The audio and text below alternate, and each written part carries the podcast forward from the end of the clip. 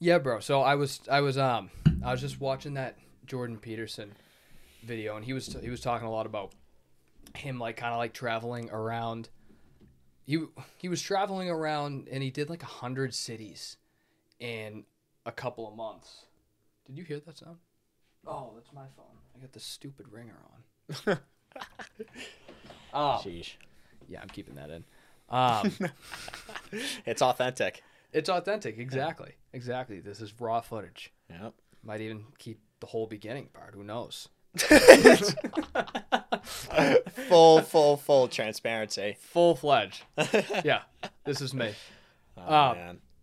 But no, let me um let me get down to the bottom because you and I are on podcast number two here. Yeah, part dude. two. Back of, at of it. Our Again. of our psych psychology series. Oh, yeah. And so like when me and you were planning this one out, we were like very diligent on coming up with a certain a, a, a certain like mission if you will behind it. Like a little bit deeper than last time where it was just surface level, like talking about hey, like this is th- this is essentially what we perceive um, as accountability, right? Like we talked a lot about accountability and sort of some of the things that go along with accountability and the concepts of like the radical accountability. But this time I'm kind of shooting for giving some like one-on-one type advice, like like some actual put into play type advice. And you were telling me like starting this semester at school, you've learned a ton more. Yeah. Yeah, no, um I mean part of it so I'm in I'm starting to get into my like counseling classes now. So it's like I'm actually learning a lot of a lot of programs don't really offer any sort of counseling classes like teaching you how to actually counsel obviously. They don't offer those until like after your after your bachelor's. Um, that's usually like a grad school kind of thing, but um, I was fortunate enough to have one. So um, we've been just learning basic like techniques and basic like I mean, kind of rules, but um, just kind of guidelines really about what um, what is appropriate for counseling and helping people get better. And um, something, one of the first things that I thought was, um, it it kind of makes sense when I thought about it, but I guess I didn't really understand or I didn't uh, think about it before. Um, was that you part of counseling and i mean this can apply really to just talking to your friends helping them out helping them through things in general is um you don't give them advice necessarily. Now obviously there's a time and place for that especially with your friends and stuff but for a therapist you're not really supposed to give them advice just direct like telling them what to do. You're not instilling your knowledge and your values on them. You're helping them guide through and you're guiding them through and walking them through what they feel is important what they want to be doing with their life um, and help talk help talk them through those emotions. So, you, so it's pretty much guidance rather than, hey, um, you're having uh, relationship problems. Oh, you should leave him. Oh, you should do this. Like, there's a time and place for that, but it's it's more so about guiding the person to come to their own conclusion about what would be best for them. And typically, there's going to be some. Maybe it's not as black and white as either you do this and it's good or you do this and it's bad but it could be something like um, there might be a couple good better solutions that might end up better for you than a couple other solutions. So um, you can kind of guide them towards the general direction and typically when when people are talking through their own problems and stuff a lot of the time they'll just saying these things out loud and talking through their problems even just to themselves they're going to come to their own conclusions. So it's not it's very little of ad, or directing and advising. It's more so of guiding and assisting and um, enabling someone to come up with their own solutions. Because even if you even if you were to give them advice, they can always be like, "Oh, well, what do they know?" They can always um, deflect it, kind of. Right. You're like a GPS. Right. So Exactly. GPS doesn't control a car. Yeah, yeah, precisely. So it's like you, you know, you can walk them through it, and then when they come to their own conclusion, then I mean, you can't really argue with you came to your own conclusion, and it's a lot more set in stone, I guess you could say. Right. And like there's obviously like every single one of us is different and that's by design. And so of course we handle things differently. So like like the advice that you'll get, for instance, the relationship advice where it's like, "Oh, you should leave her." Well, that's obviously coming from somebody who cares about you, of Right, course. Of So course. There's bias. That's number one. Mm-hmm. So if you want bias, you you talk to your friends. That's that's you know those are the kinds of people who are going to have your back, and they're going to give you advice that they deem to be best suited for you. Right. Now, that's great, but if you're looking for a solution, right? It's they're the last the last people to go to, and for that very reason. Now, I've never had a therapist tell me what I should do. I've had a therapist tell me what is maybe deemed to be most effective. Um, you know, and for instance, people like like Andrew Huberman, which I listen to a lot. There's reasons why, you know, there are objective um kind of at a loss for a word, like uh, ob- objective strategies, if you will, that across the board typically work.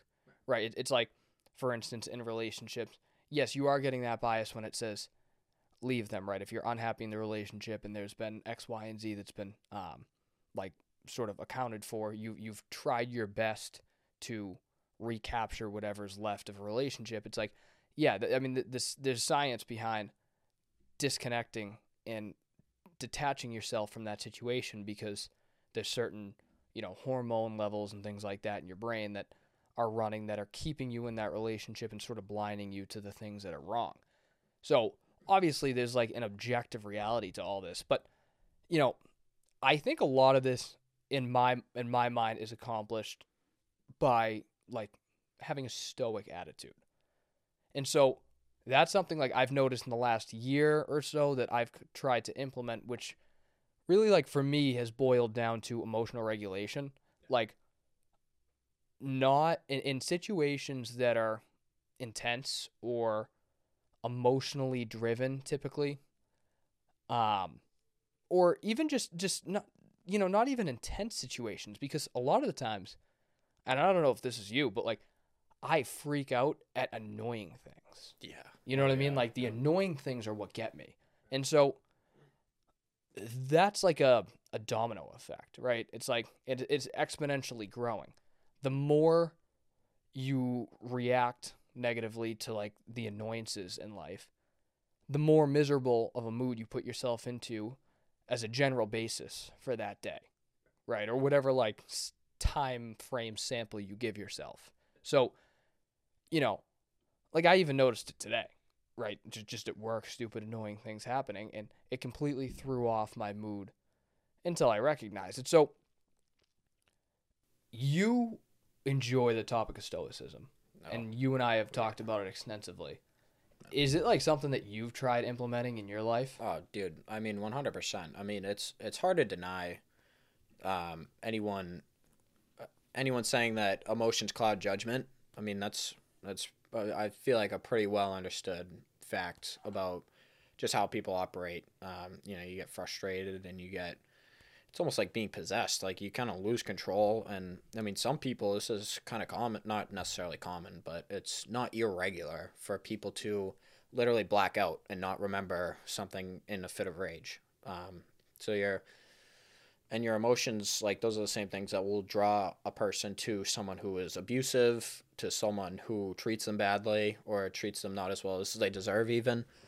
And the emotions will that you've built, the connection, it will keep you drawn to them. So that's 100% something that um, I think can really benefit anyone. Now, that being said, you can't be emotionless like across the board because I mean that's just part of life and it's not necessarily that you don't feel the emotions it's just that you find a good way to deal with them and um, essentially calm yourself down and bring yourself back to reality because you can get caught up and you can kind of fall down it's almost like falling down a rabbit hole really of like you get upset you're in a bad mood something puts you in a bad mood and then you start to focus on the bad things that are going on in in your life and general in whatever the day like even throughout the day.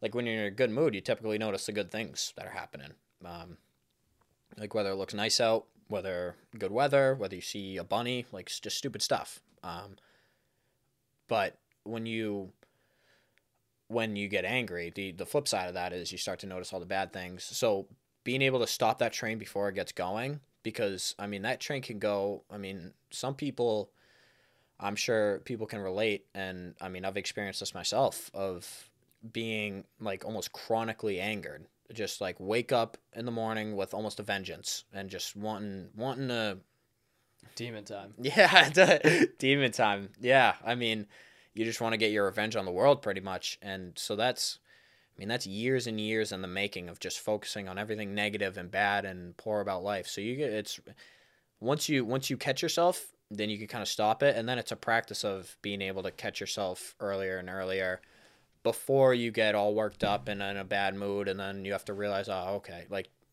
stop it before it happens. And for me i mean practical advice for everyone it's stupid and i'm sure everyone hears this and no one wants to hear it but take a deep breath literally. Like i tell i tell people that all the time like when they're when they're getting worked up and agitated and i don't mean it in a rude or disrespectful way obviously. I mean it as literal practical advice. Like uh, even if my tone may not sound like it like step back, not physically, but mentally, zoom out a little bit, uh, zoom out that perspective. We were talking about that last podcast. Get a more broad perspective and literally take a deep breath. It will. We're talking about the, or you were just mentioning the objective basis for kind of emotions, and objectively, your body biologically will react differently when you are like it forces your body to calm down. Your heart rate your heart rate's going up when you're getting agita- agitated. Taking the deep breath it gets more blood flow and it slows your heart rate because it gets more blood flow to your brain and your heart doesn't have to work so hard to get that blood going to your brain. So you take a deep breath and it's biological. There isn't like, oh, that doesn't work for me. Well, it does because it works for everyone and it's yeah, it, it like like the there's like the fallacy that it works like it's like it's instantaneous. Like you take a deep breath and you feel like like a wind of calmness over you. It's like, yeah, dude, that's not how it works. Like like yeah, exactly. It's like when we say take a deep breath, it, it's like what you're trying to do is is biologically regulate your body. Yeah. Right? And it's like you know, you can get to a point like this is kind of what I when I talk about stoicism, this is what I mean. Like you can get to a point where you are like you don't necessarily have to take those breathers, right? Like right. you can sort of you can hit the nail on the head, uh, for lack of a better term, ahead of time. Yeah. Right. And you, you don't need to get to the point where something enrages you. And like, you know, it what it comes down to is like there are you know, it, it's true there are people who inherently have more of a, a, a hormonal um, imbalance when they react to things, right? And yeah. it's up to that person, kind of like what you were saying, guiding people. You can't force their hand. It's up to that person to recognize that their body, their their body's influx when they have an emotional reaction is maybe more amplified than your average person. So they are somebody who could benefit from a biological strategy like right. the breathing exercises, whereas some people are a little more even keeled and that's not necessary for them right? Like they can they can just handle putting things into perspective. But that's also something that can be learned if i'm not mistaken. 100% i mean just through practice. I mean like i mean I, i'm speaking from my own experience here. This is not just me like speculating or anything. This is genuine like I've been in places where I've been mad all the time and just angry at the world and shake your fist at the sky. Like I've been there, but the more you practice, and I mean, it's it was good for you to mention that it's not just going to be one one kind of half half-ass deep breath and then all your problems magically disappear in a wave of like that's not going to happen. But if you actually f- put your focus towards your breathing and the oxygen coming into your body and the expanding of your lungs and your diaphragm, then I mean, after a minute, like literally, it will be a couple of minutes. And that might feel like a long time in the moment, but it's going to be a couple minutes in reality. And that will, and then over time, like you were just saying, like it, you can, you kind of stop that train earlier and earlier. And then you're going to get to a point where that the train doesn't even start going because you catch it before it even begins. Like you're, right. you're just constantly, like if you're not constantly focusing on your breathing, but the more you, I mean, breathing is like you practice. You practice it like you practice anything, and you get better at it, and then you start to recognize the signs of um, becoming flustered or the emotions getting stronger. Like you, you start to see those signs, and you start to kind of understand what triggers those emotions, and you kind of steer clear of that. Um, and then it, it just it gets easier from there and then like you said you get to a point where it's not even not even something that you really have to consciously do now obviously there will be circumstances in which you probably will have to like you know if something truly tragic happens or something like you get really scared or something like that like a really fearful situation then you know you might have to but I mean, yeah, there's extremes. right Like, th- th- but there's extremes in everything. Exactly. And if you like the it will take more of an extreme the more and more you practice it, right? Like an extreme for someone who never practices their breathing might be they don't get their someone gets their order wrong when they're getting food. Like that might be an extreme for some people at the beginning and like that's I mean that's enough to set people off and I mean uh, like I've said I've been there and it's like I've understood that, but the more you, that extreme might turn into like I mean people do crazy things. People do some seriously heroic things. Like you, the body, your body and mind can put up with a lot of stuff if you, if you work towards it. So it- Right. the extremes, they can they can grow and you can deal with a lot more essentially.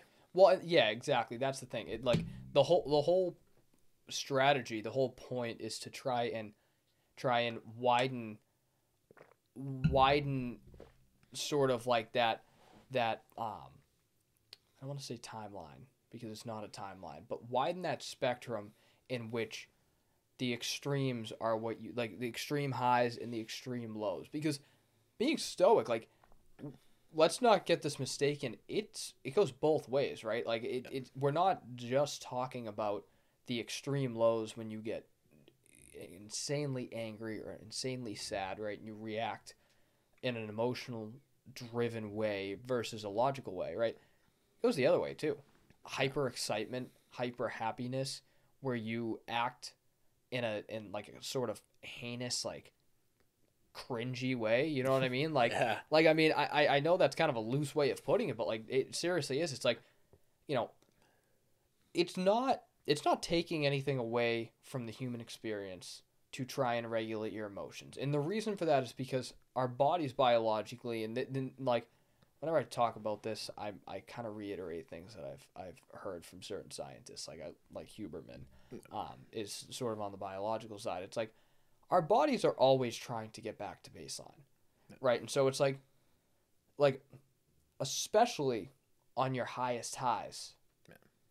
we often kind of complain about what how how some amazing great awesome things can happen to us and it doesn't last for too long right? It- or or you know we say oh you know this was great i was super happy about this but x y and z ruined it it's like no no no if if X, Y, and Z had done what they did and you weren't on a dopamine high, Then it would have been normal. it would have been normal. Right, yeah. The point is that you're looking you're you're looking for things to bring you back to baseline. And so it's like the art of stoicism is just essentially saying like listen, before you get before you let that dopamine rush and then um, like reversal back to baseline affect you, get ahead of the momentum, right? Get ahead Yeah. of the snowball effect and put yourself in a position where, you know, you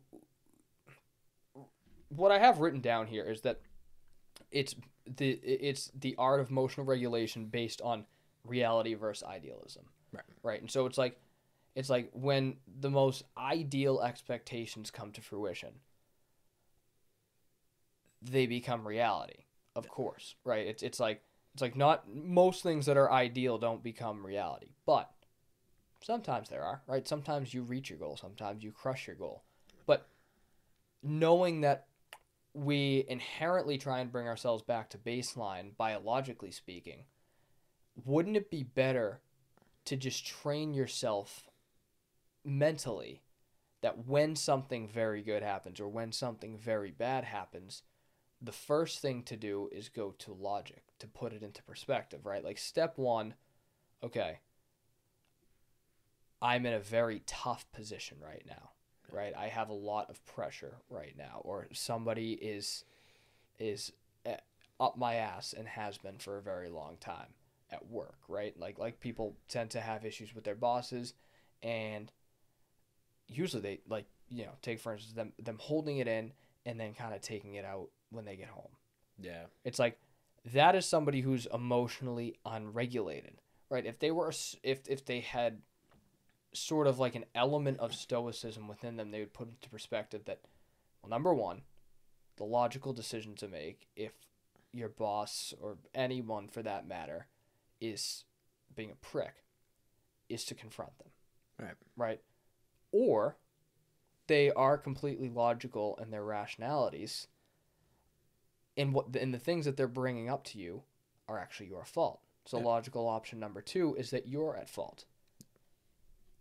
Logical consensus says that when you get home your family has nothing to do with your work. Yes. And so, you know, th- this idea that like we think that we're beings who need to like get it out, right? Like that idea that you need to let it all out, get rid of your emotion, it, or uh, like like like just offload your emotion.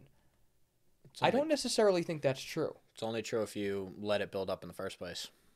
Right. It's like it's like if you don't the emotion you have a you have a choice. And and the whole idea is like immediately upon situation, you have a choice in which direction to go. Are you going to let the dopamine take over? And if you're going to let the dopamine take over, it's inevitable again that well number 1, you're going to have to come back to baseline at some point. So you know, you'll be you'll have a perspective that you otherwise didn't have but you will have committed certain acts that you otherwise wish you wouldn't have Yeah. and so but, but for a split second you do have that choice in the very beginning like i said when situation erupts you choose to think and, and approach it logically or you choose to think and approach it emotionally. And now the level in which that level of difficulty in which that that is for someone depending on how they're wired emotionally and you know maybe certain things are piling on right? And it's like the the last straw so to say. It's it's not it's not stating that any of that's untrue. All it's saying is that again you have the choice in the very beginning to allow your emotions to get to a point where they dictate.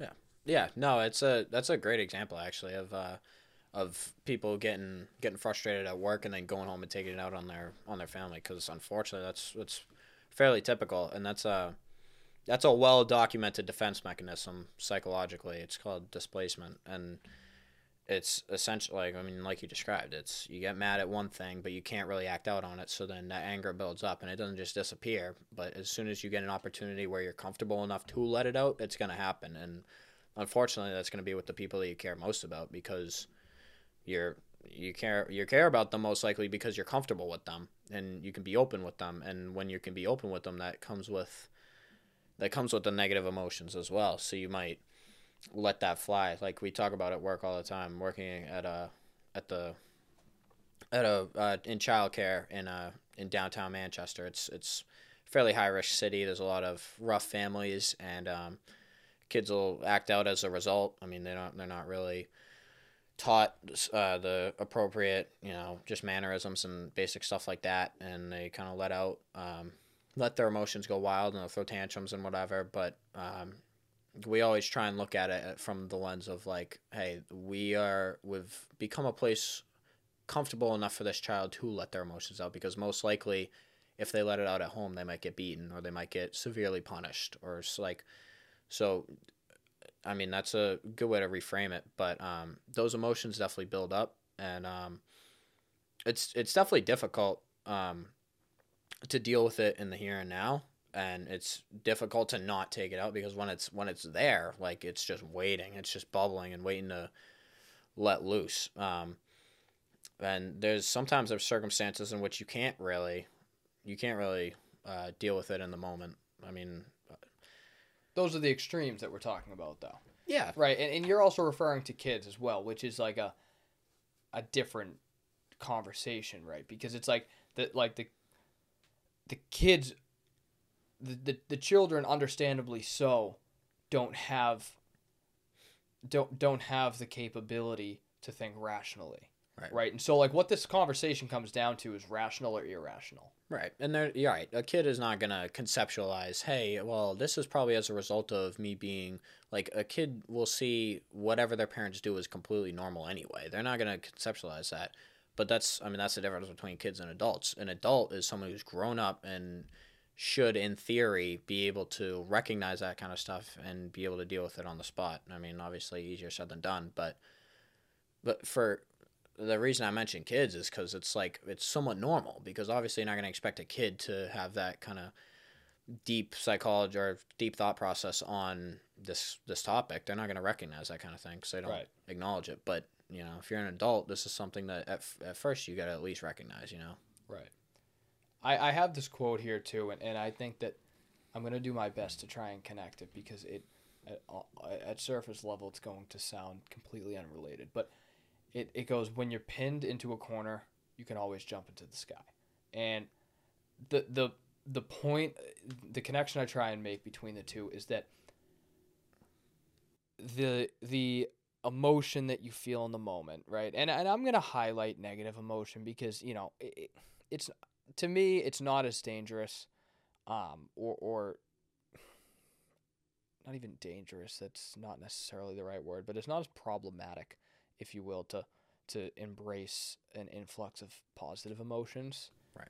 Now again, unfortunately, dopamine's like a pendulum, so it doesn't it doesn't shoot up and then come back to baseline. It, it shoots back down. Yeah. Right. And so it's like, um, you know, that that's mo- it's it's normally found like for instance when you go on like a vacation right? It's like you're anticipating the vacation which typically is the best part actually is when you anticipate the, the vacation right? You go on it you're having a great time and when you get back you're actually worse off than you were prior to even the anticipation of the vacation yeah, right? And so like that that's a that's a very generic example of it but going back to the, the quote i mean highlighting the negative side of this conversation when you're pinned into a corner right when you feel helpless or you feel angry right you feel pinned by anger you feel pinned by hopelessness and helplessness jump into the sky meaning at least the way I interpret it is sort of like a, a- the logical answer, right? It's like when your two dimensions, left to right and front to back, are taken, add in the element of the third dimension, yeah, right? Which is like, okay, it wouldn't be wise for me, nor really possible for me, to move forward or backward. I'm in a corner, I'm pinned. So, what's the most logical decision for me to make right now? Jump up. go up. it's a yep. leap of faith, right? Is it going to work? Who knows?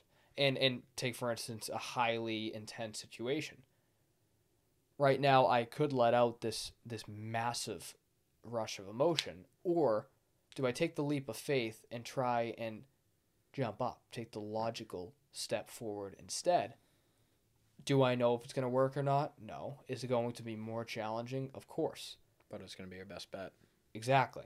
and you're i mean you're aiming up that's a that's a great it's a great example because i mean you're literally aiming upwards like you're aiming Right. towards the ideal the best Right, and and fun, funny enough, the the way that quote is structured, it just so happens to have that that element of like like positive upward movement as well, Right. which is which is also another fun element of that. it's pretty Um, symbolic yeah Exactly, and so, you know, like I said, the focus on stoicism, at least in my life, has been the, I would say the biggest game changer for me this year, because we waste so much time dealing in in the ideal, right? Because ninety percent of the time, the ideal does not come to fruition. I I'd argue 95% of the time it doesn't come to fruition. So when you set your expectations too high and reality doesn't meet it, it's obviously an emotionally draining situation. yeah disappointment And it happens too often to be somebody who is wasting so much time reacting in a poor manner. So the art of like I, like I keep saying, going back to the art of trying to teach yourself that there is another option, regardless of the anger. the The anger is is inevitable, right? It's you against the anger, because the anger is not your friend. Right. The anger, in and of itself, is a complete. It, it's it's like the pendulum, right? Like you feel so shitty that you want to feel good, and like there's a reason we yell and scream and punch when we're angry. It's because that is what makes us feel good in that moment. Right? And so that's the pendulum trying to swing the other way onto the other side of baseline. But it's not necessary. Number two, what I've noticed is that when bad situations happen, the best time when the things running through your head are, are most fresh are right as they occur. So why would you waste an opportunity to come up with the most rational and logical decision in the moment while everything is so fresh versus wasting your time on the emotions, running down the rabbit hole of the what if, what could happen, what is about to happen, what is happening, and then try and, and start from there to build a logical or rational solution. Right, because when you do it right away, you're dealing with the reality of the situation. When you ponder on it, you think about it, and what what could have been, you're dealing with literally an infinite number of possibilities, and then that's just too much to deal with. Um, one of the, I mean, I keep I keep talking about work, but one of the one of the rules we have is like if you know an incident happens and it's a pretty serious incident, we have to write it up and we have to just pretty much document it and give it to our bosses, upper management, whatever. But one of the rules regarding that is to write it down as soon as possible, as soon as possible, no matter like if you get an argument with a kid and you get upset and it's it takes a toll on you a little bit and you get uh, aggravated with them it's better to do it then in hopes that you'll be able to regulate your emotion emotion and write something um, unbiased rather than to wait a while and kind of forget some of the details and kind of play it off a little bit and maybe it wasn't that bad and like like we were just saying going over all the possibilities it's important to deal with the situation when it happens rather than giving the emotions the opportunity to build up and right. not even giving it that chance. Right. Right. It, it yeah. It, it's you know, I almost look at it as like a game of telephone. Right? Dude, it's like such a good, such like a good analogy. Like within your own head, it's like uh, it's it the the more bullshit you clog the filter up with, the harder it becomes to find a logical and rational decision. It's like the the more idealistic options that didn't come to fruition that you wish did, the more of those that you go through, the more diluted and confusing reality becomes. Yeah. Well, it's it's pretty well documented that people are you're not I mean, you're obviously one person, but in theory like in your head for an example, for like my stance is that you you're a bunch of different sub personalities that come together to create one person and i mean really the only evidence you need for that is sometimes you wake up feeling really motivated to do really well for yourself and 2 a.m oh i'm going to get up really early and do a bunch of push-ups and read a book and go do all my laundry and feel really motivated and then next morning comes around and it's a whole different person literally within the span of a night whole new person it's oh, I don't want to, and you're aiming back down. So you're a whole bunch of different emotions or a whole bunch of different sub personalities all culminating into one person. So, like you said, it, it is like a game of telephone to go through all those. You go through all those stuff, different thought processes about what could have happened, the infinite possibilities, and you you run those through all the different mind mindsets that you may have, and then by then it'll be completely distorted. It will be completely it, it, it won't be reality. It will be clouded by emotions essentially. Right, it won't be reality. It'll just be the lack of ideal. Right. Which are two very different things. Because one is to is one is is like meant to be accepted because it's just objective. Right. Right? Like objective reality and the other is is diluted optimism. Right. Yeah, diluted optimism. That's a good way to put it. So, all right. So, moving on from Stoicism, before we get into the Moloch trap, which this one, for anyone listening, just prepare yourselves because I just learned this concept recently and I'm going to do my best to explain it. And I, think I actually, I don't know if you knew it before, but I think I introduced you to it. You did introduce me to it in the same the same way that I was just saying earlier that it's good to let people talk through their problems and to kind of figure things out on their own. It's exactly what we're going to be doing right now, I think. Especially me. I don't know about you. no, ex- exactly. Yeah. So, but before we get to that, um, I I sent you something the other day. I texted you this the other day, the insecurities thing, That's right. and I just wanted to cover that real quick because Love it.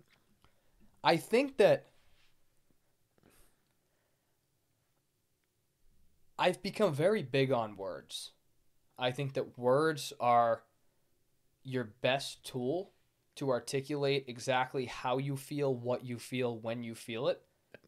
And the more articulate the word and the more um, specific the word, the better off you are. So you and I both know the um you know, I know we won't get too deep into it, but the the victimhood culture that we live in. And people love to label very normal highs and lows or, or l- l- let's just call it lows because people don't usually complain about the highs, but people love to label very average lows as like crippling. So, we've all heard people say I have crippling insecurities, crippling anxieties, um, you know, crippling depression. I'll go so far as, as to say all those because, you know, the idea of cripple, first and foremost, which you you looked this up. What was the definition? It's um, uh, I don't remember it off the, but the I don't remember it specifically, but the gist of it was that it's essentially inevitable. Like if I'm, I'm gonna look it up right now. Yeah. I, I think because it was like it was inevitable. So to cause severe and disabling damage to deprive to to deprive the ability of function or to function normally. Jeez, I butchered the hell out of that. But it's a it's it's like if you just conceptually, if you think about it, like if someone is crippled, you, my first I don't know I, I would figure that most people my first thought is that they are most likely unable to walk. Like if So that's number two. ca- cause someone to be able to um, to become unable to walk or move normally. But Right. that's the more specific version of it. The very general version is deprive of the ability to function normally. Right, and that's that's the reason I bring up the more specific example is because the the same way that I, I think I mentioned this to you earlier, the same way that uh, someone who's paralyzed from the waist down is inevitably unable to walk, Correct. then that's that's crippled. That's like Correct. it's one hundred percent incapability. There's no coming back. So if we're going to categorize something as crippling, number one, it better be it, it, it better be permanent. Right. Right. And so if you if you want to categorize your insecurities, your anxieties, and your depression as crippling, then what you're telling me is you want to you want to consider them permanent, which free will. If you want to live with those anxieties, insecurities, and depression, convince yourself that they're permanent. So that's number one. I think cripple is the complete wrong word to use. You know, what I wrote down in here, and, and, and I think for the majority of people, this would be a more, um, a, a, a more common consensus for what it means. In my eyes, it means that you are up against an inevitable force, problem, or injury that needs to be accepted rather than healed or solved. So, That's a good way to put it. so just assume for a minute that cripple meant you were just injured, right? It's still the complete opposite theory, right? So, in my eyes, right, getting injured, for instance, is like a quick blow to the gut. And it's a slow, slow healing process. Yeah. Where on the other hand, typically like insecurities and anxieties and depression isn't like a, a, a quick blow, right? It's not one comment that puts you into a depressive state. Now, maybe an anxious state, right? Because, it, you know, you, you could you could have a lot of pressure and somebody makes the wrong comment and you feel anxious but that that people who are claiming to be crippling um, to have crippling anxiety aren't people who are just off the whim getting an anxious thought i mean they're people who on a daily basis feel anxious Right. so in it, getting injured like i said that's a that's a quick blow to the gut in a slow healing process where on the other hand if you if you're talking about like an insecurity or an anxiety or depressive state that's a slow like adaptation assumption of those feelings. But all it takes is one very brief perspective change to completely reverse that. Yeah. so of course you know they're they're massive and monumental feelings and you don't want to sugarcoat them and beat beat around the bush for it, right? It it just regardless of how you even want to slice and dice the word cripple, if you like I said, if you want to pretend that it's not inevitable, it, it's not permanent, and pretend that it's just injury, right? Just a temporary injury, it's still the opposite word to use. Right. Because it, it's it like I said, it takes one perspective change to heal some of those things. No doubt, and I mean that that perspective change is definitely going to be harder than, or I mean, obviously easier said than done, but because a lot of the times people will they'll almost identify with with their shortcomings, for lack of a better term, like their insecurities. They'll they'll go, oh, I'm just I'm an alcoholic, I'm a smoker, I'm a I'm a whatever. Well, as soon as you start to identify and label yourself as that, then when that is taken away, then you don't have anything to identify with. So it's definitely it's definitely a rough challenge to have that perspective change. But that being said, it can literally happen instantly. It can you can like I mean I, I've my dad tells me the story about he just wakes he woke up one day in college he was almost flunking out he was doing all this he was just doing a bunch of partying and that's the only reason he was there essentially and he woke up one day and he just kind of was like hey like this is not where I want to be this is not the path I want to be going down and so it can be a pretty quick perspective change. It's it's definitely tough to kind of reconcile with. Like I know in my specific my case, it was like I was I was known throughout high school to have to have vapes and to be Mr. Vape dealer and all that good stuff and Mr. Vape. yeah, dude, uh, don't even get me started. They call it um they call me Spencer Fiend. That was I was I was and I was 14. I was freshman year. I was known, especially on the lacrosse team, as Spencer Fiend, and that was just who I was. And when I when I started to kind of, because I mean, when I was fourteen, I genuinely didn't think there was much wrong with being known for vaping. Like I was genuinely like just making an honest mistake. And then I started to realize, like, oh shit, like I'm more anxious all the time. I'm not breathing as well. It's harder to run. And I started to kind of be like, all right, maybe I should not do this. Before I was like, really hooked on it that that much. The biggest problem was was like, okay, but if I stop doing this, then like, who am I gonna be? Like, what am I gonna do? Like, what is my personality gonna be? So you kind of, so I I identified with that almost, and it took. I mean, that was enough to hold me over until I got really like physically, kind of hooked on it, and then that lasted for another what four or five years until I could really look back and reflect. And then I did have that. It was almost overnight, really, where it it. I finally decided that I knew I needed a perspective change and it needed to happen, so I made it happen. And it wasn't fucking easy. Like it, it took a lot of reconciling and what I really want and dedication and, and focus genuinely because it's something that you need to consciously think about especially at first like now i don't i don't give it a second thought like i don't ever think about it anymore people do it around me but not as often but you know if i see someone around doing it it just doesn't i don't bat an eye it's Right. I mean, you be and and and to kind of piggyback off your point, like you become addicted to to thoughts and, and to Yeah. thought processes. It's not surprising that people find like like you you you hear it often. People find comfort in sadness yeah because it's all they know.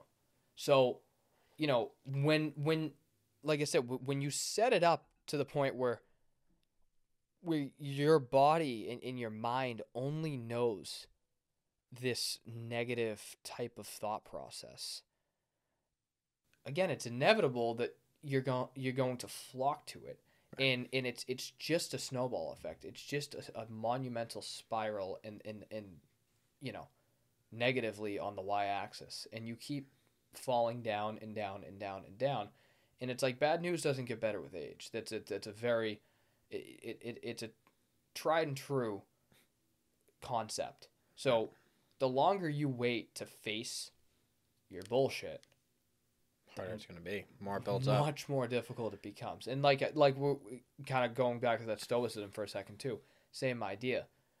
The longer you wait to face the reality of the situation, the harder it's going to become to face the reality of the situation. Hundred percent. I don't know if you've ever, I don't know if you've ever watched Big Mouth. Um, I mean, I, I watched it for a while. Um, they, I thought they had a really good depiction of what depression is, and um, they have the hormone monsters. It's like it's pretty much the show is just about uh, kids like 12, 13, middle school age ish, going through puberty, and the puberty is symbolized by these monsters that follow them around that people don't see, and they're called hormone monsters, and so they pretty much they pretty much act as like the the intrusive thoughts, I guess you could say, of of kids. Like the so I mean, just stupid example. Like they'll be walking around, and if a kid sees an attractive girl or a girl he finds attractive, he'll the hormone monster jumps out behind us like, oh, let's rip her clothes off and oh, let's get into it. Like some really nasty, dark shit, deep shit. But it's like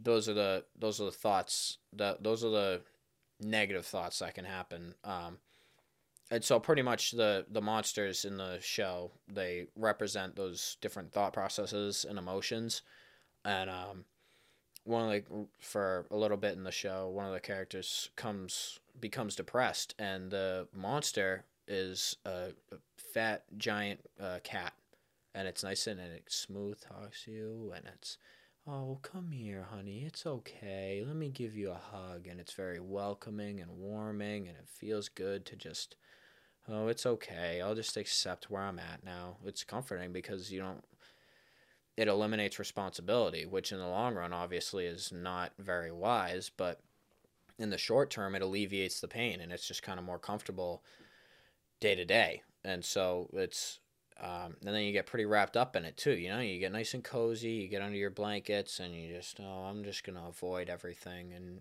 right, it, it it's it's the mask. Right. Yeah. You. It's it's avoidance. It's it's almost a denial of reality, but it's not even a denial. It's it's just a lack of willingness to face it in the first place. It's not, it's right, yeah. right, yeah. It, it it's not, and that's the thing too. It's not it's not in the name of harm, right? It's it's it's like I'm not. People aren't trying to to harm themselves anymore. They're trying to find a way out, and yeah. what I'm suggesting is that the way out is up to you, not up to the situation around you. Right. Yeah, no, it's yeah. And it's up for you to discover too because it's not just to always be immediately obvious. Unless you are in true denial, then it's not always going to be immediately obvious about what is the best path to take because you can be in some pretty shitty situations that are that really uh, foster those negative thoughts and emotions like uh, there could be some pretty bad stuff and there might not be any necessarily good options but that doesn't mean there's not a least bad option, you know? Well, that that's the thing. It's like people always tend to look for the perfect option. And it's like, you know what? You could benefit right now just from the best option. Yeah. 100%. Not the perfect one, but the best out of them. Well, that's just like finding a. That's just people looking for a quick solution. Um, I don't want to like generalize or anything, but it's it's very easy to get caught up in like, all right, I'm just gonna try and one one size fits all, just full solution, fit everything, fix it all right in this moment, and and then you won't have to deal with that after that. And that's a good thought, but I mean, for however many problems there are in the world, never mind for each individual person. I mean, it's I mean, Jordan Peterson says it best. He's like, it's like if, if you want to start to pick up the pieces of your life, vacuum your room once a week. Yeah. Like, your best bet is not to jump into full life control. Your best bet is to start somewhere. Right. And and whatever and it's a lot of that too. It's tough because you have to kind of put your ego aside, and we talked about that in the last podcast. But you have to put that ego aside to be able to um, accurately and objectively diagnose your current situation and what you're genuinely able to handle because if you like you said if you oh no i'm i can do all that. I can handle that. I, I just don't want to but i can. I'm gonna and then you try it and then it's oh shit maybe i can't. Like you it's important to put that ego aside and to kind of recognize that you know what i i could probably clean up i could probably manage cleaning up my room once a week. Like i could probably i could that's probably a pretty good consensus that i could come to but maybe I'm not to do it di- religiously every day. You know, it, it's so kind of finding that medium, finding that middle point, um, and then from that middle point, you can you can grow from there. You can you can okay now that I've been doing it once a week for two months, now maybe I can up it to twice a week because I know I have time here and there and.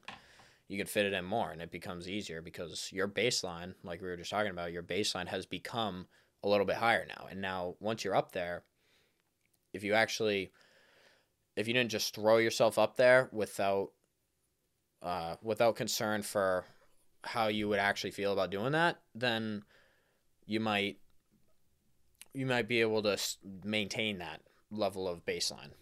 Right. Right.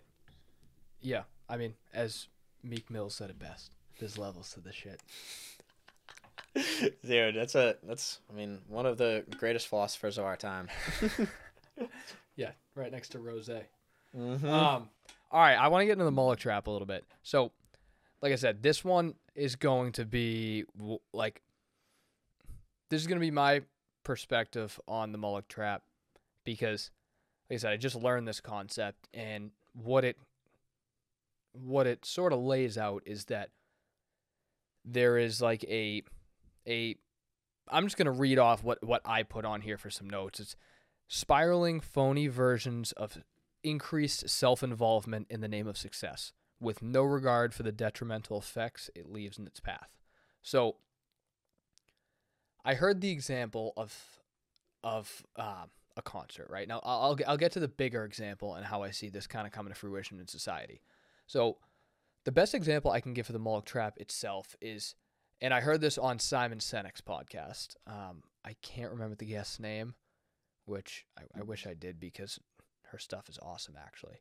And so she had brought up an example of pretend you're at a concert, right? And you're not you're not in the bleachers, right? You're not you're not like Gillette, where there's this certain like the, you know there's levels of of each each row of seats. Everyone's on the same level, right? And so the people at the front, VIP, they have the best seats in the front row at that concert. And they decide to stand up.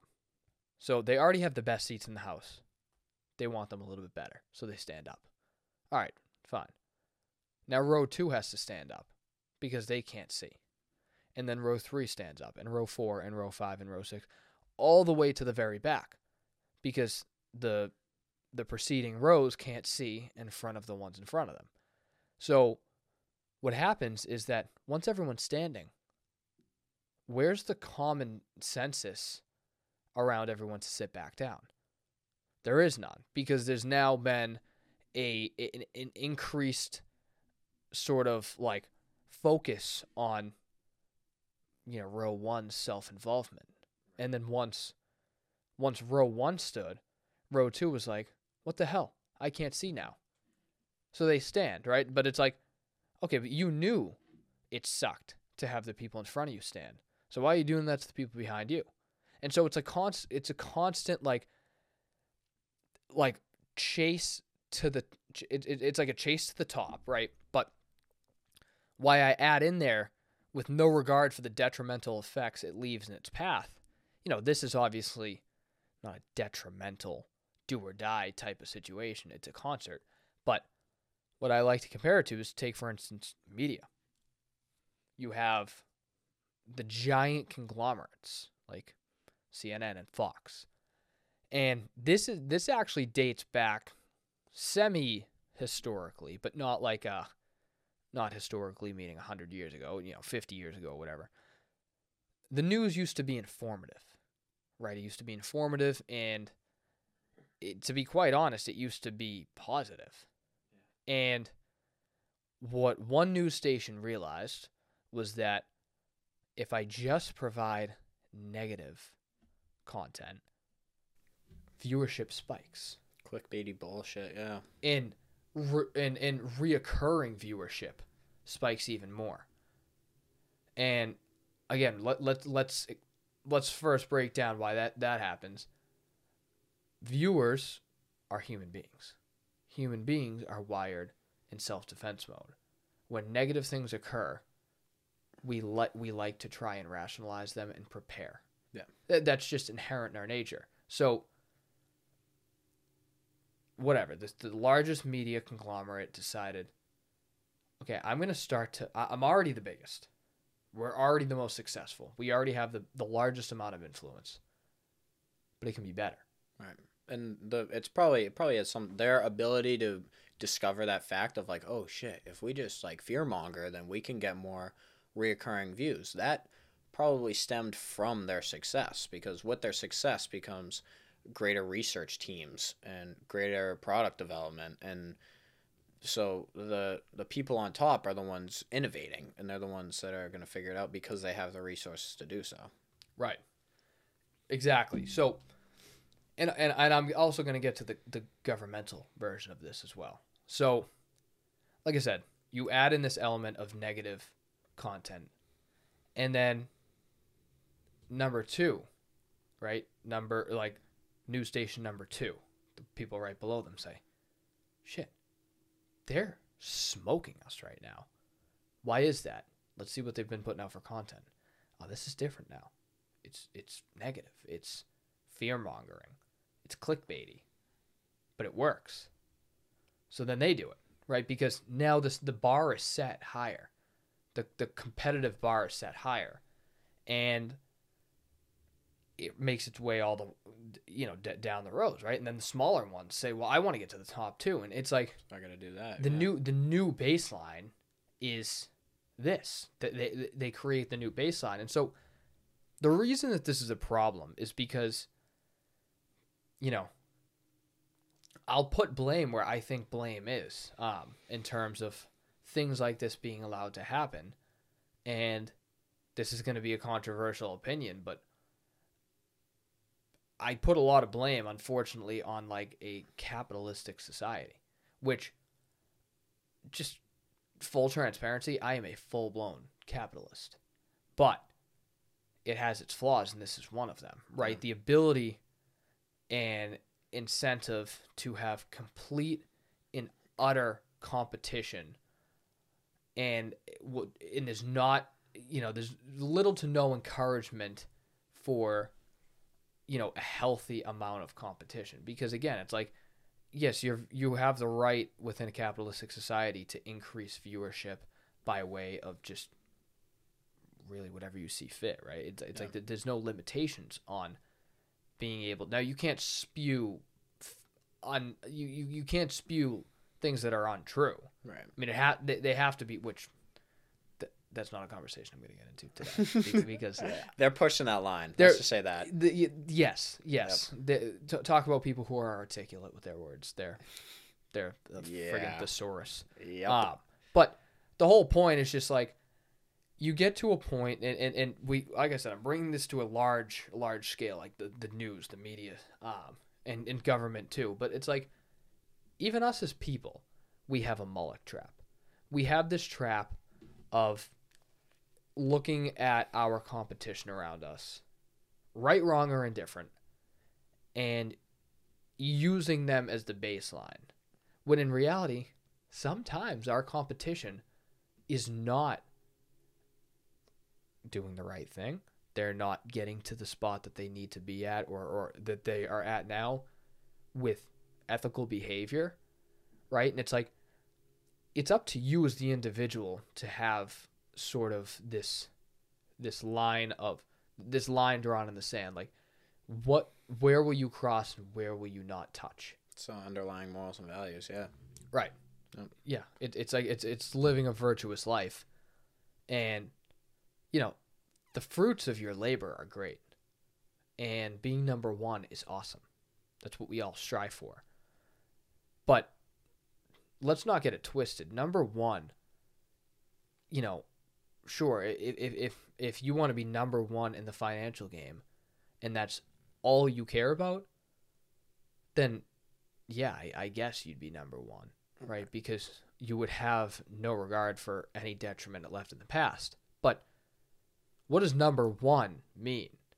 Because in my eyes, it certainly doesn't mean be number one financially with zero regard for anybody else. Right, at the expense of others. Right. Yeah, at that point, you're not even gonna like who you've become. Like, you, you- I mean, this is why wealthy people have problems as well, and their money doesn't just solve everything. Like, people will still have those problems, and a lot of it stems from how they got that money. Was it ethical? Was it was it done in a moral way? Because if you don't, then you're you're destroying your own definition of what it is to be good. I, I don't think anyone's definition of what it is to be just an overall general good person is to just have as much money as possible. I don't think anyone's going to decide on that. But people are willing to sacrifice that highest ideal in order to gain monetarily and to gain in the short term and maybe you might you might even get generational wealth and even in that scenario it's still it's still a sh- almost a short term satisfaction of not even short term necessarily on like a time scale, but on a narrow narrow perspective of what's important in like yeah, congrats. You've you've accomplished that one having money. That's a pretty that's a pretty big issue and a pretty big concern for just about anyone obviously. But it's not everything and people get caught up in that and it people will sacrifice their own ideal and then once they realize that they go oh shit yeah i have money but i don't even like who i am you know Right.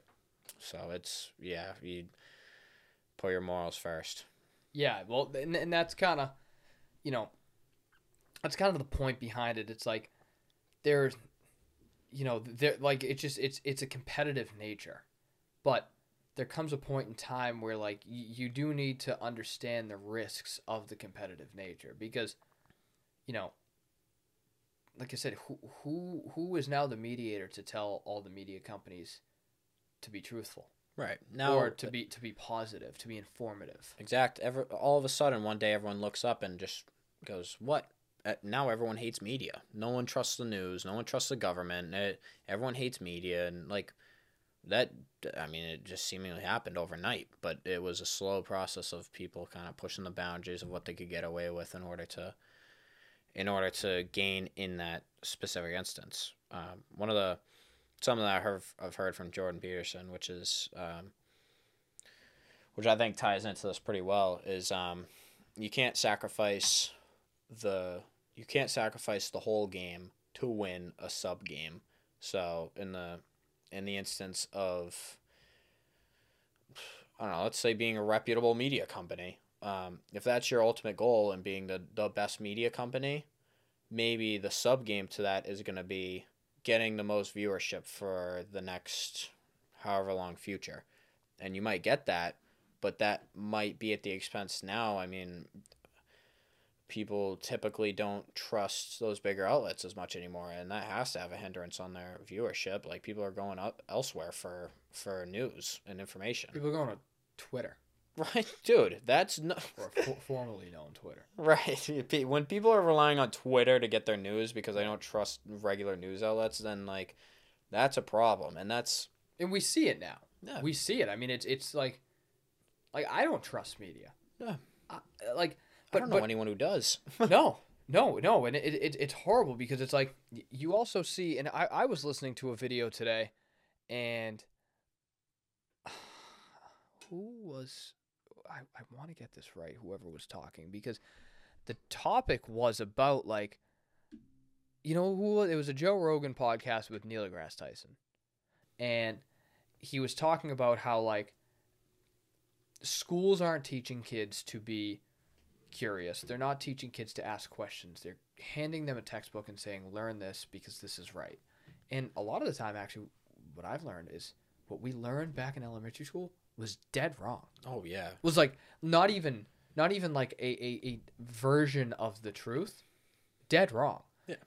And so we're not taught to ask questions. We're taught to just sit down and shut up and listen.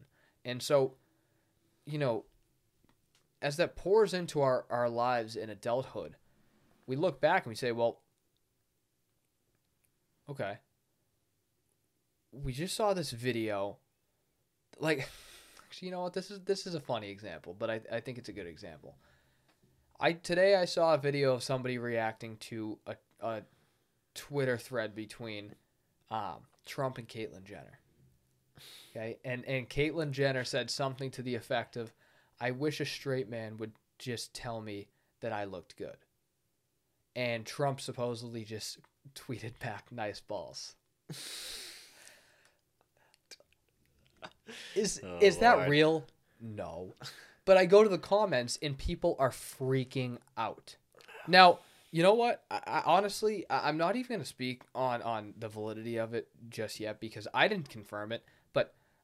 I find it. I, I think I probably would have seen that on national headlines if he said something like that. So I'm willing to bet it wasn't true.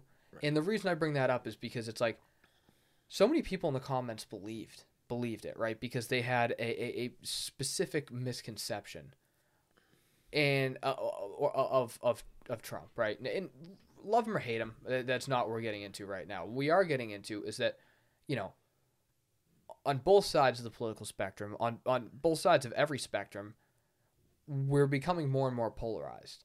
And with polarization comes hopelessness, and with hopelessness, we allow ourselves to attach to anything that seems real.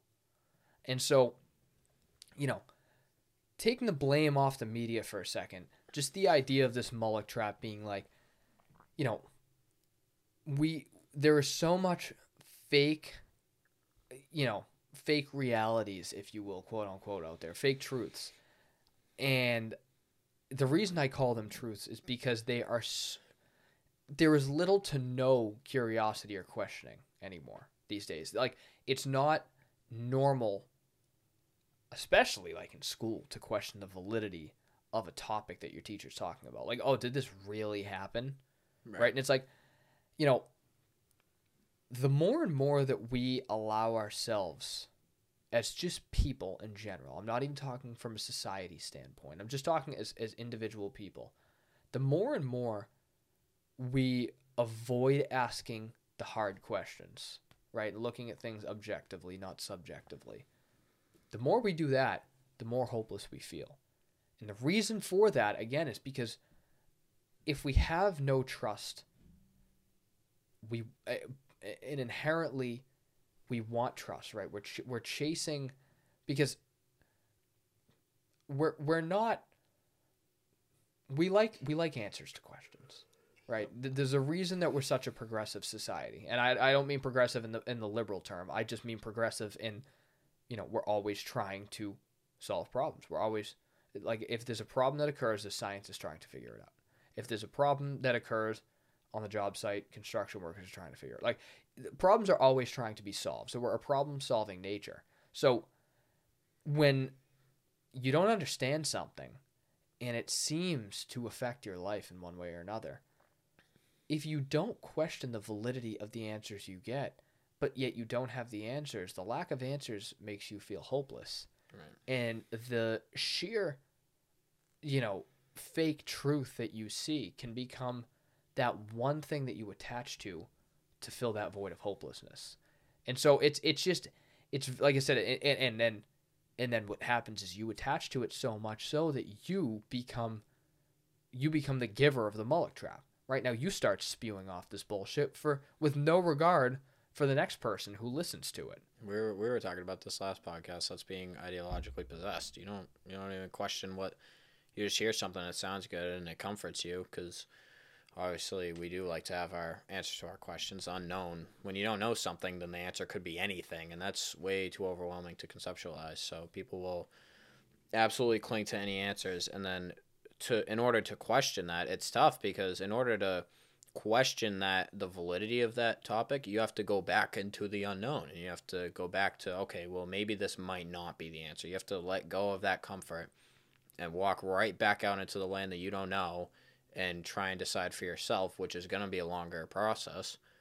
What is you're going to have to determine what the what you feel is the most accurate answer and it's it's so much it's so tempting when the answer is being handed to you on a silver platter to just cling to it and all right that's it but Right. it's not obviously that's not gonna it's not gonna pan out well in the long run because eventually you're just gonna be shown up by someone who knows something i mean just this is just a more practical example like someone can literally just walk along who knows more about the subject than you and just completely prove you wrong and destroy you in a debate and then you look dumb and Right. i mean that's just one small practical example but like that sucks and i would think that anyone would want to avoid that as much as possible but You'd hope. right but i mean that, But when there's no such thing as objective truth anymore, right? Or objective reality, I should say, then we get into a very dangerous spot. Because Yeah. when when you claim that your truth or, or your whatever you have to say that that you know whatever garbage is going to come out of your mouth in 5 seconds, not you. I'm just saying who I'm talking to. Whatever garbage is about to come out of your mouth, if you're you you know the idea that you're going to tell me that that is objective reality and go so far as to say that is my objective reality. There is no such thing as your objective reality. That that like that's like saying my objective reality my objective consensus is that there's no sun in the solar system. It's like okay well your objective consensus is wrong. Right. It's like there are black and whites in society. Yeah. Like like like there are concepts that are irrefutable. So, you know, a lot of the things right now that we we argue about in society and with each other in general is like i i- it's baffling because 99.9% of them are irrefutable. So the fact that we're even arguing about an objective realities again makes me believe that that that Moloch trap that we're talking about is so real because of, of sort of the way it's come to fruition and showing us that there has been zero regard for what was left in the path of destruction from fighting so hard for a goal which actually sends us into our next topic which I'm actually going to connect the two instead of isolating this next topic. Because what I put here is having hyper focus on the fruit from the tree before the seed is planted is going to dilute the process of growing. Light at the end of the tunnel and you're at the beginning with binoculars, which doesn't allow you to see the obstacle throughout the tunnel, just the end goal, right? And I'm going to connect these two topics only because I see that in in competition like in this media example right? It's like you're so hyper focused on what this negative you know fear mongering type of content could do. You're, you're so focused on how it could increase business before you actually plant the seed right? You- before you actually test the waters and see is this something that's going to cause destruction right? Right. You, what you see is the light at the end of the tunnel. And instead of looking, starting at the beginning of the tunnel and say, I'm only going to work up to the point where this doesn't work anymore, you put on a pair of binoculars and everything cuts out, right? You're just hyper focused to the end of the tunnel. And everything on the sides, all the obstacles that are in your way, or in this case, obstacles that are in your viewer's way Right. that you're creating, you don't see Yep. because you're so focused on the fruit. Right. You're yeah, you're more focused on gaining the views in that short term than and that's the sub game rather than, you know, actually providing good information to your viewers and that just completely goes out the window. And then what's what's the game of media? Like the whole point of media is to provide people with accurate information, accurate and relevant. And when you sacrifice that to just get clicks and views, obviously that's going to be important because even towards providing accurate information because if you, I mean you can have the information but it's not going to mean anything if you don't if you don't get the public public's eyes on it Right. but that also doesn't mean that it trumps the the importance of of providing the accurate media in the first place. So Right. Right. And honestly, one of our other points we were mentioning was was about nurturing effective conversations and constructive debates and this sort of plays into our topic as well. It's like you need to you need to question even your own beliefs. Yeah. Right? And the only way to do that is to have an effective conversation, especially an effective debate, especially a conversation with somebody who who doesn't agree with you, who comes from a complete opposing side of the spectrum. And again, like everything that I'm saying right now is not specific to politics. It's just right now I think politics is the most I, I, I guess well-renowned issue that we all face, so it's a good example to use, but I mean this goes this goes uh, into any topic really. And something my aunt told me when she was going through law school, which I thought was really cool, was that her whole semester grade was based on this one project. And this one project was that you're given a case and you need you, you, you at the end of the semester you need to fight the case right so they tell you you're the prosecutor or you're the defense attorney right and so all semester you you figure out how to fight for your client. Right? And it's obviously a hypothetical, but they're given real cases. They're just not given the client. And they sit in front of a panel of five attorneys. And you know what the coolest part is? Is that when they walk into that room, all the attorneys say, okay, now pretend you're the opposing, right? If you walk in as the prosecutor, okay, fight as the defense attorney. And everyone's like, what the hell? This wasn't who I was supposed to be. Very few people, my aunt was one of them who actually did succeed, built the case for the opposition. She didn't know she was going to get asked to switch sides on a whim.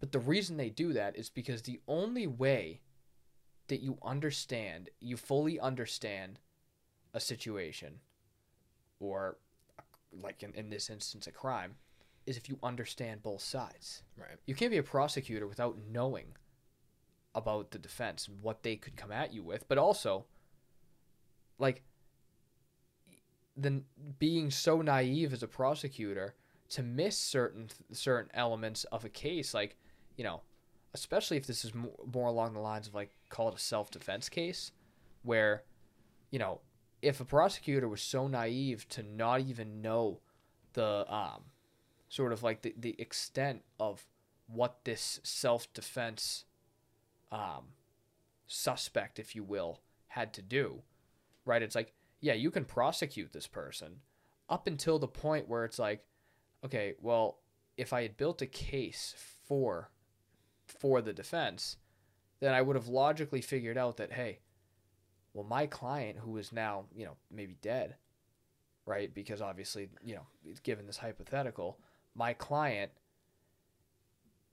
maybe wasn't necessarily in the right, right? It's like it's like you need to understand that other side. You need to build a case for the other side in opposition to you in order to fully understand your side.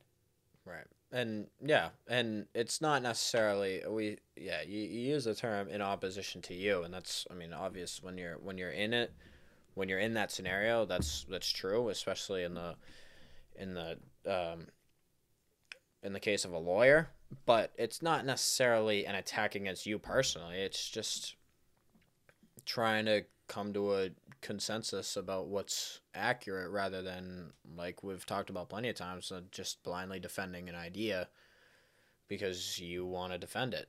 I mean, Right. it's you obviously you want to win the case, but do you want to win the case at the expense of potentially letting someone who killed someone innocent go free? Like it's it's it definitely important to see both sides to make sure that you come to the right final conclusion rather than to have your ideas be conveniently uh what's the word backed up Right. Yeah, i- i- and and like I said, this this this plays into life. It's like, you know, how can you be in full blown opposition to somebody without understanding their side? Right. Because it's like, if if you only know your side, well, number one, that's that's obviously clear bias. But number two, going back to this idea of like subjective truth, it's like no, no, no, no. There's a reason that there's two sides. There's a reason that there are opponents. And it's like, you know, I do compare this to the political sphere just because I find it baffling that the two sides can't meet in the middle. I find it completely baffling. Like, it seems like such a simple concept to just meet in the middle on so many things. But the funny part is, is it's like when a Democrat argues with a Republican, right, in, in, in defense of a Democrat's idea, they're so like blind to the fact that the Republican in that conversation their their perspective on whatever it is like let's say they're let's let's go so far as to say like a socialist arguing with a a Republican. The socialist is so naive or not even naive but just so I, I I'm trying to think of the word like removed from the fact that the Republican sees the same goal but in a different in a different manner right? Like and but vice versa. The Republican is so ignorant to not see the fact that a lot of the time that socialist wants the best for people as well but just wants a different road to take it. It's like when you don't build that case for the other side like like you know i have no problem saying what you know not even what affiliation i am but what what side of the spectrum i lean on. And it's like even even though i lean right that doesn't mean that i i, I like i have friends who are you know of a more like socialist economically driven background right? And their ideas like once you once you learn a little bit about their ideas and their ideologies and what they like their goals it's the same thing as us or, or, or at least us i'm speaking me and you know the at least the way i lean but it's like it's the same exact goal it's just a different road to get there Right. We're all shooting for the same thing, and that's something, especially in politics, that just gets completely thrown out the window. Like, it's it's just people get heated and they want to argue. Um, I mean, this can, on a more practical level, this can even apply to like over sheltering and overprotective parents who shelter their kids too much. Those kids are more. I mean, my one of my neighbors, he um he was literally one of the best students in the country all through high school. Like he did all the clubs and engineering major, I think, like 4.0, just hyper genius. And um, he went off to college and he did he went he went to Arizona State and for anyone who knows anything about Arizona State, that's like one of the party capitals of the country and he he was I, I presume so sheltered that he he was exposed to this lifestyle and then he i think he failed one of his classes. Like he just went i mean i don't want to expose him too much but he you know it didn't it didn't pan out well for him and he was just over sheltered so even something as simple as like trying to if you only expose either your kid or your friends or whatever it is you only or expose yourself. or yourself right. Yeah you only expose to the good in life then that sounds in theory good obviously but as soon as the bad comes around which obviously it's inevitable you're not going to know how to handle it and you're not going to understand it like we were just talking about and you're not going to be able to come to a complete well-rounded accurate assessment of the situation it's going to be it's yeah you're just not going to know what to do with it Right. And it's like, you know, a good example of that too is, is I had a, a teacher back in high school who was telling us he grew up in a very Italian family and his parents started letting him drink at the dinner table at like 12. Very early. He never once went to college and got hammered and like hung over and falling all over himself because from from a very early age he saw both sides, right? He he, he saw the middle. No. And unfortunately, for most people, it's the two extremes, or or just the one extreme, right? Like the super party animal for their entire life, or sometimes they go from like the, the whoever you know, from the perfect straight A student to the absolute party animal failing, and then you find a middle ground. But how much damage do you do in between? Right, exactly. And uh, and I mean, he's come back from that as far as I know, and so he, you know, you can recover, but like you said, there's still going to be those damages that you're going to have to deal with. So it's. Uh, it's no coincidence that some of the biggest companies in the world, some of the greatest entrepreneurs of our time, they all started in some of the most humble beginnings. They all they started their company like uh, Amazon started in a garage, Microsoft started in a garage. Like they start from the bottom, and then once you see that bottom, then I mean you you understand it, and you know you de- you understand more than anything that you don't want to be there, and you'll do anything. When you're when you've done nothing but live a nice sheltered coddled life then you you realize that there's another side to that. Obviously it seems intuitive to be like well you want to if you grew up in a nice rich neighborhood and you you were coddled and you would want to avoid all the other stuff but it's it's almost intriguing. It's almost it's like interesting kind of but it's the, curiosity spikes when you see like huh there's like a whole nother lifestyle. Like there has to be something to this and then you kind of fall down that trap a little bit and huh maybe maybe there's something to this drug stuff you know? Like and you're, Right. you're willing to risk the beautiful lifestyle that you've been handed but it's because you haven't been exposed to that and you know there's there's risks to that. If you're overexposed to it then you can fall down that trap and you can it can be tough to get out but it, you can't just completely uh, what is i think it's sleeping beauty i want to say. I think it's sleeping beauty. It's the story um the king i think it's like the prince and i don't, I don't know the specifics of it like the prince and the princess or whatever. They have their kid and they have the baby shower and then they forget quote unquote to invite maleficent who is the symbol of of all evil of the pure evilness of the world and they forget to invite her to the baby shower. Forget. You don't forget about that kind of thing. You, they just wanted to avoid it. And then what ends up happening is they cast a spell on her and then she falls asleep for like for or she's put in a coma basically. And so you're put into this low place and it's as a result of not being exposed initially. Now obviously like when you're i wouldn't know i'm not a parent but i would have to assume that when you have a kid you want nothing but the best for them obviously and then you want to keep that the evil for lack of a better term more general out of their life and kind of keep them sheltered from it.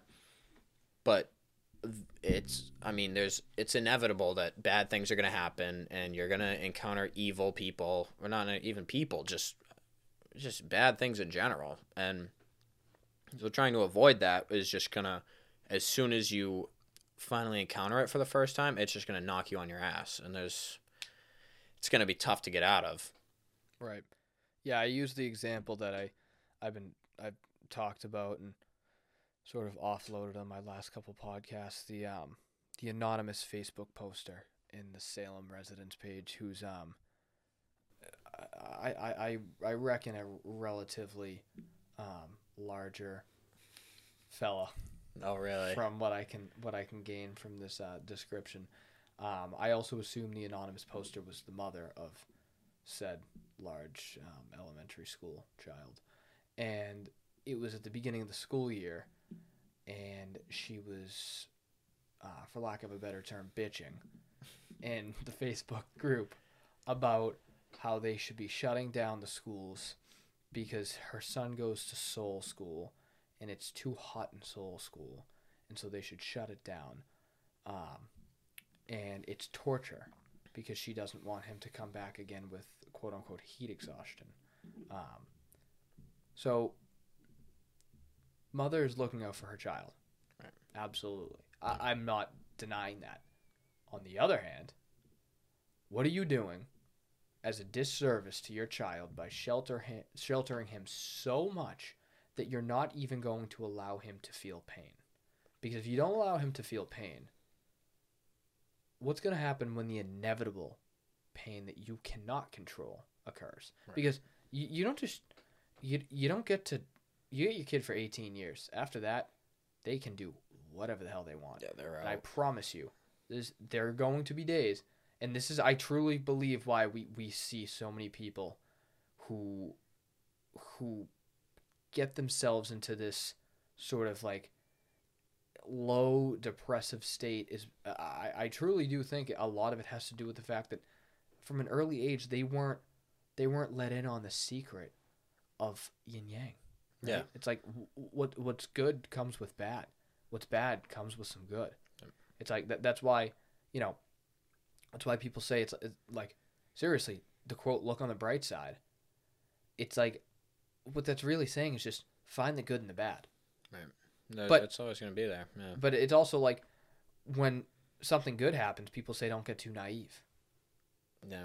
what's the bad and the good and so it's you know this this idea that you're you're going to polarize your child or you're going to polarize yourself into one category of feelings is preposterous because it's like it doesn't work It's not gonna happen. And and that in that example, it's it's particularly disturbing because that's uh, you know he maybe I'm sure the kid didn't have heat exhaustion, and I'm sure if the school was actually that um, not well kept, then well you know the funny part is is i worked outside all day in pants.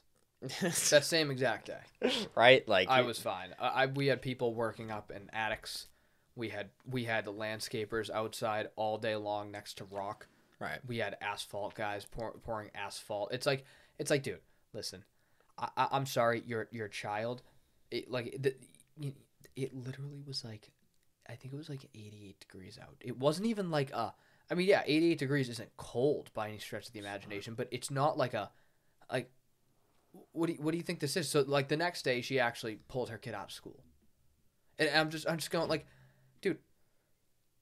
The, one of the prior guests I had on, I just posted it's episode nine. His name is Case Foster, and, and he was we I had this conversation with him as well. Um, it, I, I like to have some conversations for the next couple of weeks because I like to get a few people's perspective on it, and so I asked him about it, or I I brought it up to him, and he was telling me when he was eleven, his dad's a contractor, and he used to make him put up insulation in attics. It'd be like 120 degrees, 110, 120 degrees, and I know exactly what he means. Those attics get scorching hot yeah, yep. and he would he'd be like, Dad, can I can, can I be done? It's hot up here. He's like, Is the job done? He goes, No. He's like, Then you're not done. It it, it but, but you know what? It's like, did Case die? No. Did he get heat exhaustion? No. Did he end up ever having to go to the hospital? No. He Did he from feel a little bit of pain? Yeah. and he grew from it And he grew from it. and so that's well that's the thing right is like if if you're if you are not capable of letting your child deal with the same discomforts i guess that i mean literally the whole rest of the school is dealing with then what happens when something particular to them happens that is truly truly bad like Right. uh, I mean, if your kid can't handle being in the same classroom that everyone else is because it's slightly too hot, then then it's a little uncomfortable, and they can't handle that to the point where they have to be pulled out of school. What happens if, God forbid, like your mom gets cancer? Like, Right. what is going to happen in that case? You can't even Right. fathom what what how you could possibly react. You're not going to be able to react to that. You're not going to be able to handle it. So you need to start small, deal with some of the little discomforts and whatever it is and then you're going to learn you're going to grow from it and you're going to become stronger. And then when those real tragedies come that are actually real tragedies then you'll be more equipped to handle it. Not just that, but it's like, um, you know, something that I do that I put into practice, which is like a little a little uh, testament to Jordan Peterson's "Do Something Small," is everywhere I go, I no longer park in the front of the park. I park at the very back every parking lot. It doesn't matter if I'm in a rush and I need to get one little thing in the store. Like if I'm going to a birthday party and I'm like, I, I just need a twenty five dollar gift card, like in and out. I'll park at the very back of the parking lot. What is wrong with inflicting some pain upon yourself? Not not in a psychopathic way, right? Not not in a sociopathic type of, of, of fashion, but inflicting a little bit of pain to harden yourself up because, you know, rain or shine, You got to you snow or definitely sun. you definitely have to do it productively. I mean, it, it, that can be a slippery slope, but um, Yeah, I'm, I'm not. I'm not saying like, like, dip your wounds in lemon juice. It's just like, Right. it's just like, hey, it, does it suck to walk through downpouring rain? Yeah, yeah, kind of. Is it necessary? No, probably not. But to tell you right now, we all get stuck in downpouring rain once or twice in our lives, and so I'm not gonna be the one bitching about it. right, You you'll know what be, I mean? You'll be ready for it. That might. But but that's such a a low level example. You yeah, know what I a mean? It's, it's, it's like yeah, it's a low stakes type of thing. But my point is, it's like if you don't have people around you to train you up, take it upon yourself. Because again, it's like it's well, well the first thing about it is that it's um that that idea of like pleasure now, pain later. Right? And it's like why don't you just why don't you switch that? Right. Why don't you do now. pain now, pleasure pleasure later? Right? It Because I mean- that's how that's how the world works. I mean, what happens when you get a big cut and you get dirt in it? What do you do? Do you uh, try and mediate the immediate feeling, or do you bite down on whatever it is and you dump it, dump a bunch of bunch of hand sanitizer on it and you Right, it, sanitize yeah. the wound? Yeah, you clean it out. If you get a canker sore, best thing you can do for it, and I've learned this through personal experience, is you dump salt on it and that stings so bad and it sucks but it dehydrates it and it gets it out of there so Yep. it works out in the long run you sanitize your wounds you clean them up so that it doesn't produce long-term effects that are going to be worse than they are now Right. because it just, I took a shot for my migraines. It was like an EpiPen. Like you'd slam it on your, your thigh and it's an injection. It's like, all right, that that sucks. I mean, I'd rather not, but is it really worth the the potential of having migraines every day? It's like no, it- you know, it's it's a little bit of pain now for a hell of a lot of pleasure or Yeah. lack of pain it's or a lack of pain. That's it's not even way to put it. yeah it's not even necessarily that you're going to be feeling phenomenal top of the world cloud 9 Well, that's a, yeah. I, you I, might avoid some negatives Yeah, I'm glad you say that because yeah, it, it's it, there does it there doesn't even need to be a gift on the other side. right It it just like it's just better quality of life it's a better quality of life. Yeah, and, and you need to work for that better quality of life. So No, it's not gonna. It's not free.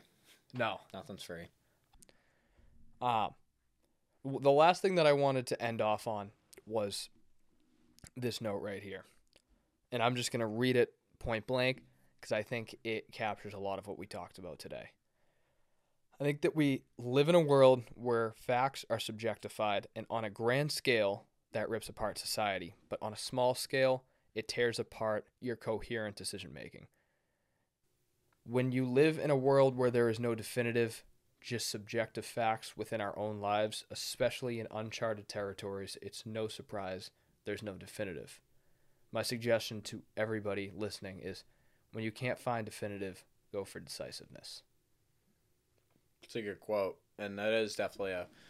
It's definitely a common theme where I mean we're we're a very progressive society, and we're trying to break down the preconceived notions, I guess you could say, about the natures of reality and some of the more basic aspects of it. And you know, there's some benefit to that, but the it can have a pretty strong impact in the opposite way of you know when you're breaking down these barriers and we have nothing else to cling to especially on something so some things that are so fundamental and uh, in, embedded in our society really like some of these some of these more basic notions about uh, about obje- objective reality that are being broken down like they're the bedrock of our society and once those are broken down then i mean we are going to have nothing to cling to and there's going to be no no rock to hold us down so Right. it's it's going to be tough um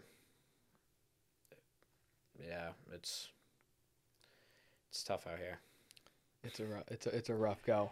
Um, I'm go- I'm gonna do that that tradition where I ask the last guest to leave a question for the for the next guest. Um, so this guest here asked if there is a quote or mantra that reminds sorry, let me let me start from the beginning. Is there a quote slash mantra that you remind yourself of every day and why? Um, yeah. Uh, I mean, I don't know if it's necessarily every day religiously, but um, it's pretty regular. Um, it's clip of David Goggins. Get back to fucking work. There's always more to be done, you know. There's uh, at the end of the day, the solution to a lot of this chaos that we're talking about is put your head down and not do what's comfortable. Put yourself outside of that comfort zone and create comfort where there isn't any. So that's not going to be easy. That's not going to be a freebie. So get back to work. I love it. I love it. Let's Get back to fucking work, boys. Let's do it. All right, what's yours? Oof. Um. hmm. trying to think of something that isn't similar to the last one I used. Um.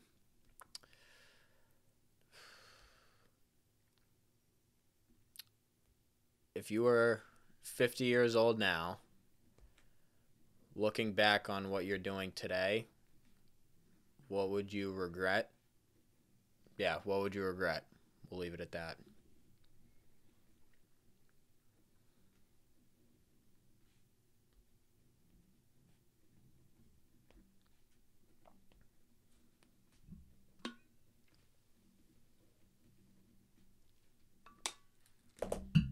I love it. What would you regret? What would you regret? What I'm doing, I don't know, man. I think I've been, you know, not to toot my own horn. I think I've been doing pretty well. Um, you know what? It's, it's probably the nail biting. I'm a pretty, I'm a pretty bad nail biter, and I see. I'm identifying with the things that I'm doing exactly what I told everyone else they shouldn't do. I'm identifying with my with my uh, insufficiencies, but um, yeah, I don't know. I bite my nails a lot. What about Spencer Fiend? Spencer Fiend, pfft, that guy is he's left in the dust. I don't know who that guy is anymore. But if you were me. 50 and looked back at, at just your your years from now prior to, what would you regret? Oof. Um Yeah, I mean it's tough because I, I think about regret a pretty decent amount and I, I- I struggle between like of course I wish I didn't make the mistakes that I made, but at the same time if I didn't make those mistakes it was bound to happen at some point. So I you know, am I ha- am I do I regret necessarily taking the path that I have? I don't know because I mean it, it it's working out pretty well as of now. Um what I think I would regret more than anything is um, doing the things that I know I shouldn't be just because I think I can get away with it. Whether it's, I mean, something as basic as when I was a kid, like not listening to my parents, not not doing what I knew was smartest, just because I wanted to. Even just general arguments. If I get in an argument with a parent and I'm defending an idea that I subconsciously and it's kind of creeping up to the conscious that I know is wrong, that I'm like, oh shit, but I'm just gonna defend it anyway because I want the results. I want I want this immediately. That shit, it's it's a detriment. It just hurts relationships. It once you if you do win the argument, then it's like okay, then you're getting something that isn't even good for you. So Right. that fighting for things that I know at some level I wouldn't even want I sh- that wouldn't even benefit me in the long term if I had them for free. It's kind of general, kind of broad, but tough to think I of. like that. Yeah, things that you would pay to get rid of. Yeah, like I mean, if back to the vaping example, I mean, when I was my parents first found out that I was vape, they first found out about my um my they first found out about me getting into vapes by I told I actually told them that um because at the time when it was becoming popular it was actually legal to go you just couldn't buy the juice so you fill the vapes with but you Mhm. could buy the actual devices themselves and they, the as the vapes were running through my school and it was becoming this phenomenon everyone in my grade who wanted to do it was too scared to go into a vape store and they didn't realize that you could just walk in and go buy it so i would use it is I would make money off. I'd go in and I'd say, "Yeah, give me five extra bucks and I'll go get you your vape." And it's I wasn't doing anything illegal, but I knew at some level it was wrong. And then when it came to me actually using it, I knew like it probably wasn't the smartest decision, but I fought for it anyway because I wanted to be to be able to have my vape. So that and that led to years and years of becoming a person who I didn't want to be and I just too much struggle. The sh- the struggle just of getting out of it was not worth the pleasure of getting into it. Right. I've I've had my experiences with those uh, vapular devices as well, so I, I, I- I know what it, I know what it can be like. But no, it's it's um finding the finding the good and the bad. It it sucked, but it was certainly a good learning experience on how to get over a a certain addiction. Exactly. I definitely I, I appreciate that I was able to hit that low so that I can raise above that and hit an even higher high. But at the same time it's it's tough to realize that you're the one damaging yourself. And Right. You're the one inflicting this this long term pain on Right, yourself. It's right. yeah, it's a tough realization, but I worked out in the end. We all we all got it. Spencer Deane, psychology major, Yes, soon to be psychological clinician, hopefully down the road. Ideally. Yeah. Appreciate you coming on today, bro. Thanks for having me, man.